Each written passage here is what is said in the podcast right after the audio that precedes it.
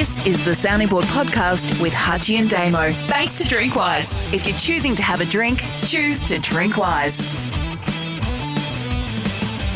It's scorecard time on the sounding board for Drinkwise. If you're choosing to score and choosing to have a drink, choose to drink wise. Jane. The Nationals have endorsed the Liberal Party's net zero target by 2050, a stance that leader Barnaby Joyce has staunchly opposed in the past. Watching Barnaby lead a party whose policy he's in conflict with will be one of the most fascinating political plays in decades. I like that one, 10. Eight. It is the it is in the public interest that journalists will out AFL and AFLW players who refuse COVID vaccinations. Zero. They won't out. Ooh. Ooh, Ooh. fence. Pass. Oh. Thawing. Conservative US political commentator Candace Owen and on her Daily Wire TV show said of Australia's tough stance on COVID, when do we deploy troops to Australia? When do we invade Australia and free and oppress people who are suffering under a totalitarian regime? Times must be tough on the US political scene when the shock jocks turn their attention to us. Uh, two. Nine. With Ben Simmons losing fan support rapidly, young Aussie basketball player Josh Giddey is perfectly placed to become our favourite new NBA export. Nine. Seven. The accidental shooting death of cinematographer Halyna Hutchins by Alec Baldwin on a low budget Hollywood movie set should be a wake up call to the industry where complaints about working conditions and on set safety have been building. Ten. 10. Major TV networks should strive for gender pay parity or risk the ire of viewers. The days of male hosts being paid substantially more than some female co hosts are over. Ten. 10. The trend for employees to work from home on Fridays and Mondays and have a regular long weekend, even after people are allowed back into the office, will be a blow for productivity and should not be entertained by business. Pass. Just get my head around the question. Uh, should we be allowed to work at home and have a four day weekend, Damo? Two.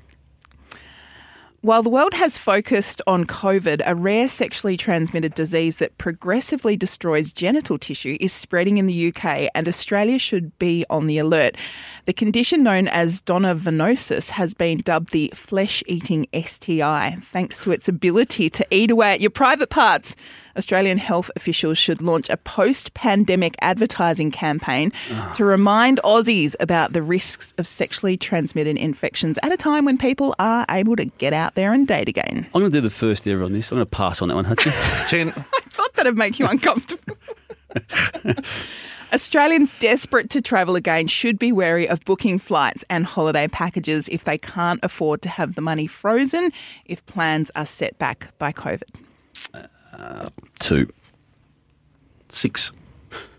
I've given that one two because I think everyone's now got the buy beware mentality, and if you're going to put your money down, there's no guarantee you're going to get uh, what you pay for in anything anymore.